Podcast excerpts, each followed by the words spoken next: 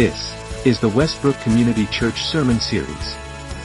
Monday, February 19, 2024.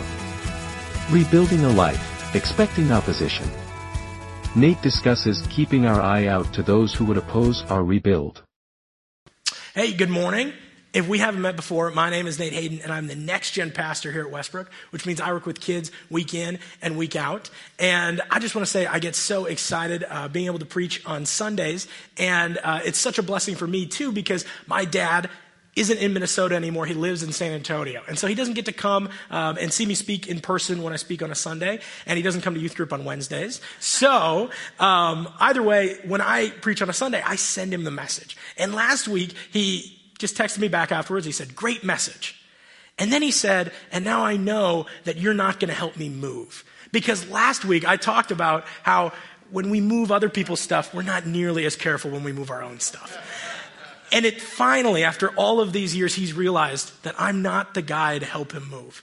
I remember my freshman year of college, I was up at UMD and I came home for my freshman spring break. And I thought I was going to get this week off. It was going to be awesome. And I come home, my dad says, Hey, we're moving to a new house five miles away. And I thought, that's sweet, you know? Yeah, let's, let's, yeah, moving to a new house. That seems exciting. He's like, and this is such a great opportunity because we're moving five miles away. We don't have to hire movers. We don't have to get a real truck. We can just move everything in the van. And so my entire freshman spring break was spent packing the van, moving it, unpacking the van, and driving back. And we probably did that 50 or 60 times in that week. And so by the time I got back up to school, I was actually kind of thankful to get back to doing homework and going to class, which is kind of shocking. See, today, as we talk about today's message, I have one question. And that main question is Have you ever seen somebody do something challenging and said, I can do that? Right? Maybe you're watching TV, maybe you see something on the internet and you just see something that is objectively hard to do and you say, I could do that. Um, I like to say that I'm a chronic underestimator of the challenges of life, which is just to say, I see things and I think to myself, yeah, that can't be that hard. I could do that. If I just applied myself, I'm sure I could do exactly what that person is doing. And there has never been a greater example of this in my own life than May of 2020. May of 2020, I saw uh, a TikTok and it was this girl and she said, me and my friends woke up and we decided we're going to walk a marathon in one day with no training. And I watched that video and I thought to myself, wow, she can do it. I can do it. It can't be that hard, right? She made it. I can do it. And so I text my best friends. I text Jack and Dan. I say, hey, we're going to walk a marathon with no training. I sent them the video. They're like, yeah, we can do that. And I said, awesome. Let's do it on Monday. Let's take off of work and let's just walk a marathon. And that was our plan. We called it Marathon Monday. And I was so convinced it was going to go so well. I thought we were going to be doing it every week. I thought that was my new normal. We're just going to do Marathon Monday. 26.2 miles every Monday. And honestly, I was so convinced that the first time was going to be easy that it was only going to get better as we did it more. And so on that Monday, we woke up and we started really early and we started and we walked and we walked and we walked and we walked. And finally, after 22 miles, I gave up. 22 miles, I gave up. I, I, I tried, uh, we were going, and yet I was just so unprepared for this trip. I, I wasn't ready for all the opposition that was going to come my way. And uh, when I told Jack and Dan I'd be using this as a sermon illustration, they were quick to remind me that they finished. So, credit to Jack and Dan. They finished. I threw in the towel, and uh, we called one of our friends. He picked me up off the side of the road, and uh, yeah. And so, like I said, I'm a chronic underestimator of the challenges of life. I wasn't ready for this opposition. And today, we're going to be talking about opposition. As we continue this Rebuilding a Life series, we're going to look at Nehemiah 4. And this is a chapter all about opposition. It's not nearly as exciting as the opposition of walking a marathon, but this opposition was a lot more strenuous. It, was things like being insulted, but then it turned into threats, and then it turned into attacks. And what we're going to see in Nehemiah 4 is just like in their rebuild, they're going to face opposition, we are going to face opposition. And what we're going to see is that we can battle opposition. We can stand up against it. And we're going to see today, we're, we're going to answer this question. And the question is how? How do we battle opposition to our rebuilds? If we understand that opposition is coming, if we understand that opposition isn't optional, but that it is a fact of life, just like it was a fact of life for the people in Nehemiah 4, then how do we battle the opposition that we know is coming to the change that we know we need to make? And the change we know that there's a better life on the other side of. And so we're going to look at this question. And, and the first way that we're going to answer this question is by acknowledging the first opposition that we're going to see. See, the first opposition that we're going to see in Nehemiah 4, but also in our own rebuilds, isn't going to be a physical opposition. It isn't going to be someone standing in our way. It isn't someone ripping down the things that we've built. Rather, it's going to be insults and it's going to be lies. See, Nehemiah 4 is an entire book, or is an entire chapter dedicated to opposition. And if you open it up and you read all the verses, you're going to hear about threats, you're going to hear about attacks, you're going to hear people saying, I'm going to kill you, right? Those are big deal things. And yet, the first three verses aren't talking about anything like that. The first three verses just deal with insults and lies. That's because the first opposition to rebuilding is typically not physical, but usually it's attacking purpose and it's attacking progress. And we're going to see that in Nehemiah 4, verses 1 through 3. And so we see when Sanballat heard that we were rebuilding the wall, he became angry and was greatly incensed. He ridiculed the Jews, and in the presence of the associates and the army of Samaria, he said, What are those feeble Jews doing? Will they restore their wall? Will they offer sacrifices? Will they finish in a day? Can they bring the stones back to life from the heaps of rubble, burned as they are? Tobiah the Ammonite was at his side and said, What are they building? Even a fox climbing up in it would break down their walls of stone.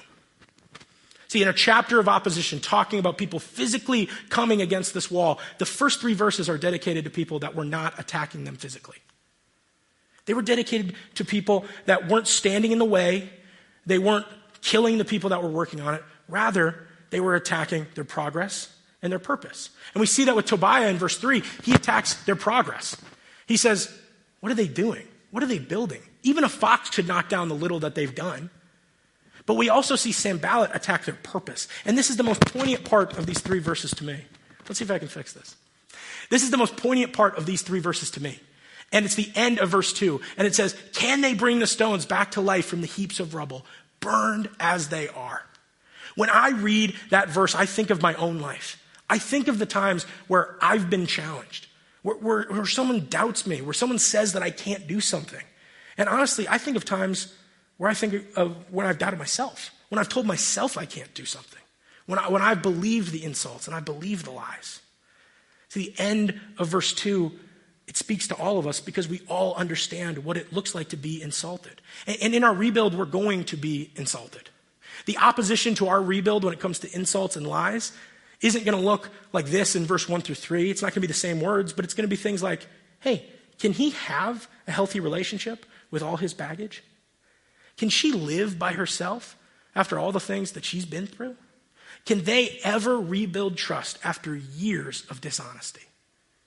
Those are the insults and the lies that we're going to hear. And we're going to hear them from our friends and our family, the people that we hold dear. And it's, it's not even necessarily because they hate us. It's not even because they really oppose us or, or, or don't want to see us make that change, but it's just because they don't believe in us. They're going to look at our situation and they're going to say, hey, this is just like every other time. This is just like every other time when you've started and you've stopped. This is just another fad. It's another phase. You're going to get through it and you're going to stay the same person you were.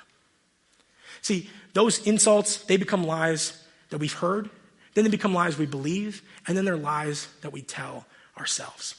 And that's something that the people in Nehemiah's day could understand. 140 years, the wall was broken. 140 years, every single day, you walk outside and you see a broken wall. You, you have to step over the rubble. 140 years, you're reminded that you can't do what you said you need to do. For 140 years, everything in these verses is 100% true. That's a difficult thing to work through. But in the same way, in our lives, how many things are we being told that for the last 10 years, the last 15 years, the last 20 years, they're 100% true?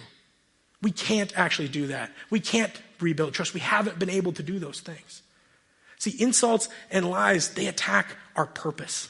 And they also attack the progress, even if it's just tiny, it attacks the progress that we have. See, they understood that. Nehemiah understands it. And that's why he's going to write the next three verses. And as we read through chapter four, what we're going to see is Nehemiah will say some kind of opposition, and then he'll follow it up with the response to that opposition. So he spends the first three verses saying an opposition is going to be uh, insults and lies. And then he comes back with these three verses, four, five, and six. And he says, Hear us, our God, for we are despised. Turn their insults back on their own heads. Give them over as plunder in a land of captivity. Do not cover up their guilt or blot out their sins from your sight, for they have thrown insults in the face of the builders. So we rebuilt the wall till all of it reached half its height, for the people worked with all their heart. See, Nehemiah responded to these insults and these lies. He responded by doing two things. He prayed to God, and then he got back to work. Now, four and five, that's a difficult prayer. That's a prayer that we're not probably used to praying. We, we probably don't hear insults and lies and instantly think, God, turn that back on them. But we should think, we should pray to God. We should bring God in when we get challenged in that way, when people say difficult things to us. See, Nehemiah, instead of going right back at their insults with another insult, instead of trying to fix the record, set the record straight, he didn't debate the purpose. He didn't debate their progress. He doesn't go to them and say, hey, we actually have worked on a lot. What does he do? He prays to God and then he gets back to work. And in the same way, that's how we have to respond. So many times when we're insulted, so many times when lies are being told about us, what do we do? Right? We return insult for insult. We set the record straight. We say, hey, that's not true. And when we do that, when we fight in that way, what are we doing? We're giving up time and energy that we could spend rebuilding the parts of our lives. We spend time and energy not rebuilding and instead fighting insults and lies. When instead we should respond as Nehemiah did. See, a lot of times we want to trade insults for insults, but what we really need to do is we need to trade insults for action. See, we can battle opposition. And the first way we do that is we trade insults for actions. Instead of debating purpose, instead of debating progress, we acknowledge, hey, we have to do this work. And it doesn't matter what these other people are saying. It doesn't matter the lies that we believe. It doesn't matter. There's 140 years of history that says I cannot do this because it starts today. Because I have to do it. Because the wall has to be built. Because our lives have to be rebuilt. See, we can battle opposition. And the first way we do that is we trade insults for action. The second way we do that is we prepare for threats. And when I tell this story about Marathon Monday, um, a lot of people have a lot of questions, and that's totally fair. And uh, what I know about the whole marathon is that I was totally unprepared. And I know I was supposed to do it with no preparation, but I was really unprepared. And I didn't have the right shoes, and I wasn't really ready with the right stuff. I brought a backpack but in that backpack was a charger and a speaker. There was no food or water. I hadn't drank any water the day before either because I was really trying to be unprepared. And I did a great job of it. But there's one way, more than any other way, that I was unprepared, and that is the route that I chose to take. All of you, as you think about walking a marathon in one day, a pretty slow pace, you probably would say, okay, we're going to take a hiking trail, we're going to take a walking trail, maybe we'll do paved, maybe we'll do gravel, but you have some kind of plan. My plan was let's pick a destination and let's draw a straight line 26.2 miles away, and that is where we'll start. Anybody in this room already understands the problem with that strategy. There's a lot of things in the way in that 26.2 miles. It is not a straight shot. But even worse than that, the destination that I picked was a great destination, and yet it was completely impractical for what we were doing. I picked the Minnesota's largest candy store in Jordan as my place to finish. And let me tell you, if you're going to walk a marathon, having a place to go to, like a candy store, is exciting. You're tired and you're thinking, well, I'm going to get some candy at the end of this, so it's all okay. The problem, though, when you draw a straight line 26.2 miles away from Jordan in any direction, is the last 10 miles or so are going to be on the interstate.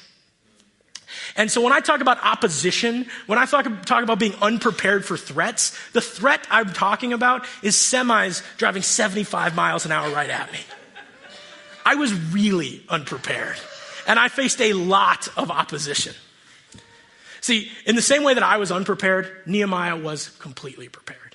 The opposition that he was facing, it wasn't unknown to him. It was not a secret enemy. In verses 7 and 8, we're going to see Sanballat and Tobiah come back, and this time they're plotting to do something. And it says, when Sanballat, Tobiah, the Arabs, the Ammonites, and the people of Ashdod heard the repairs to Jerusalem's walls had gone ahead and the gaps were being closed, they were very angry. They all plotted together to come and fight against Jerusalem and stir up trouble against it. See, these were not secret enemies. These were not people that were jumping out out of nowhere. They were people that were stating that they hated this wall and they hated these people. And they actually talk about it in Nehemiah 2, verse 10. In Nehemiah 2, verse 10. And what they say is The reason Sanballat is so against this wall is because it meant it was good for the welfare of the Israelites. Their stated goal was against building the wall at all because it would be good for the Jewish people. So it would be malpractice if Nehemiah, as a leader, was unprepared for that threat. If he didn't really understand that they actually were going to do something about it. See, as we see, we have two verses where we're going to talk about opposition, and then we have another verse. And this is the singular verse where Nehemiah addresses this opposition, and it's a great verse. And so, verse 9 says, But we prayed to our God, and we posted a guard day and night to meet this threat. What did Nehemiah do? He prayed to God and then he posted a guard. He knew that this opposition was coming. And while they were plotting, he was preparing. And he set a guard to defend against all of the different things that could come up from it. See, in our life, in our rebuilds, as we look at these next couple of months, as we look at the next step forward, we have to know that opposition is coming. Opposition isn't optional. Rather, it is something that is a threat that is active, it's present, and is going to affect our rebuilds. Some of you might have already experienced it yourselves. See, opposition to our rebuild isn't going to look the same as Nehemiah's. It might not be physical threats in that way, but it is going to be opposition. It's going to look like a spouse that disagrees about the next step forward in the relationship. What does it look like to move on and continue through a relationship that's difficult? It could look like friends that are not okay with your change. They like your lifestyle as, is, as it is right now. They don't want to see you become a better person or put away the things that you've always done because they like doing those things. The opposition might even be internal. It might be your own sinful nature. It might be the thing that draws you to do things you know you shouldn't do. The things that used to be so fun and now only bring pain. See, in all of these situations, what we have to do is we have to prepare for the threat. We have to pray to God and then we have to post a guard day and night. And posting a guard in this situation looks different for everybody. If you're in a difficult relationship or you don't know what the next step is, that might be time to call for a counselor or a mediator. Someone just come play referee and say, How do we move forward in this relationship? Preparing for a threat when it comes to your friends might say, Hey, I cut this person out of my life. Hey, I can't hang around them. I can't go back to the things that they're doing, and I know they don't want to do anything else. Preparing for opposition to our own sinful nature? Well, that might look like asking for an accountability partner, asking for somebody to step into your life, being totally honest with them about where you're at, and then saying, hey, I need you to be with me before I run into the opposition that has been a trap day in and day out.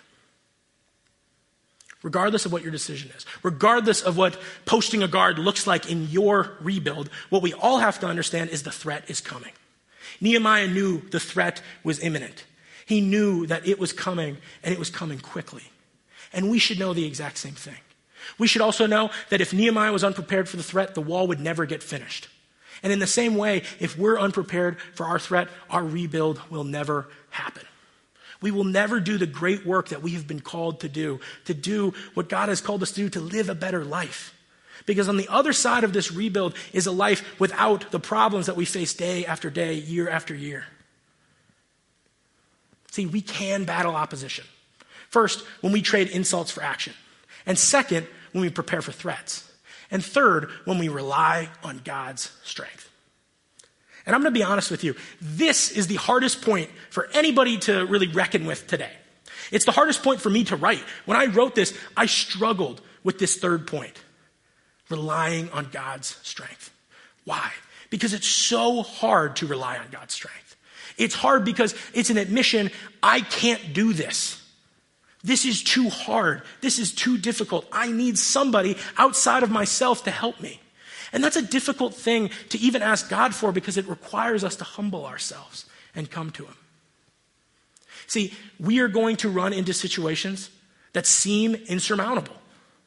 We're going to get diagnoses that seem irreversible.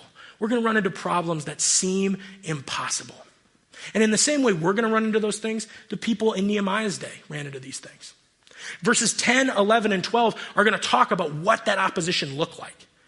It's going to say, hey, these are the unavoidable things. These are the real concerns we have, and we cannot move past them. And the funny thing is, they sound a lot like the things that we're going to run into with our own rebuild. Verse 10 says, Meanwhile, the people in Judah said, The strength of the laborers is giving out, and there is so much rubble that we cannot rebuild the wall. Also, our enemies said, before they knew it or see us, we will be right there among them and we'll kill them and put an end to the work.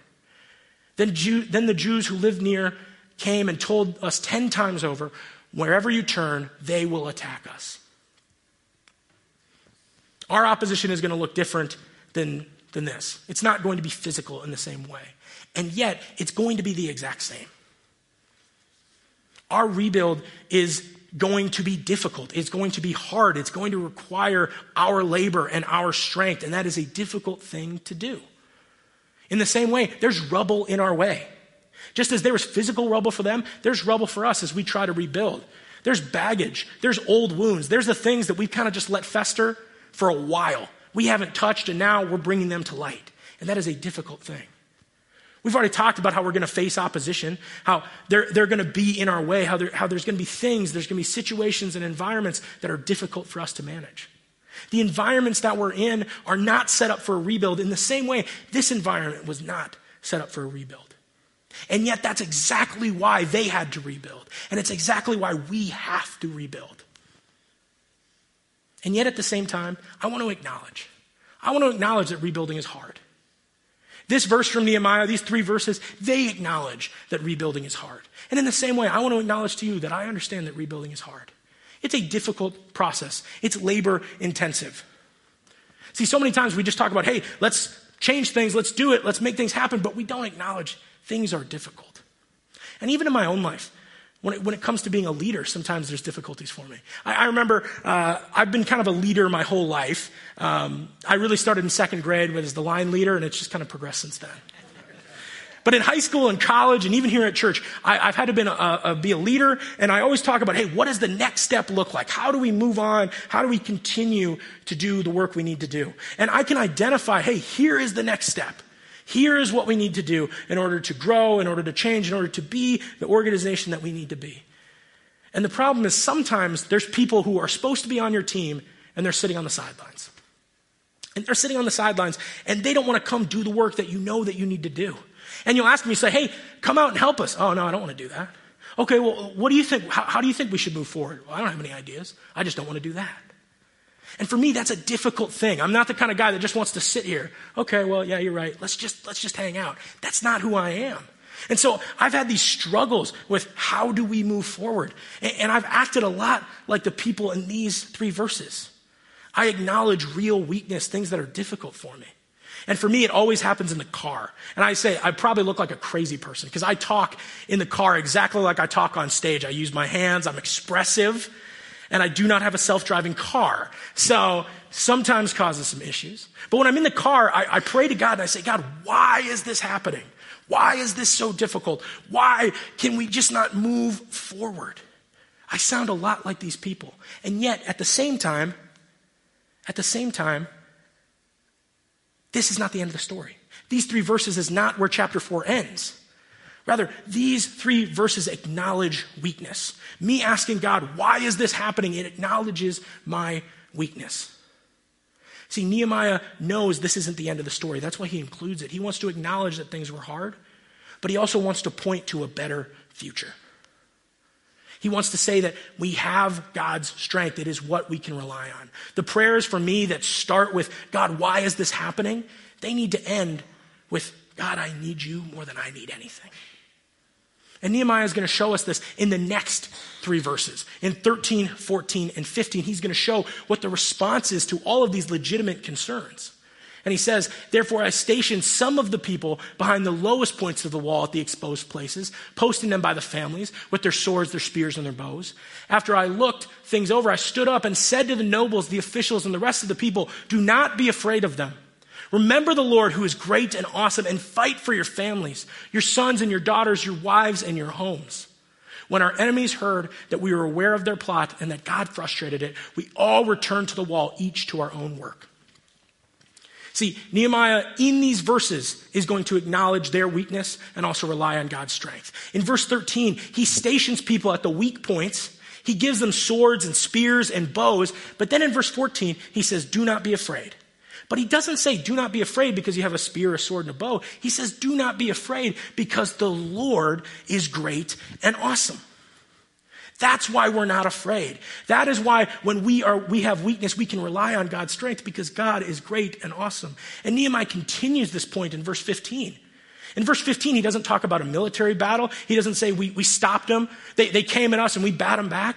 What did he say? He said, when God frustrated their plans, we went back to work. Even in that situation, he's honoring God.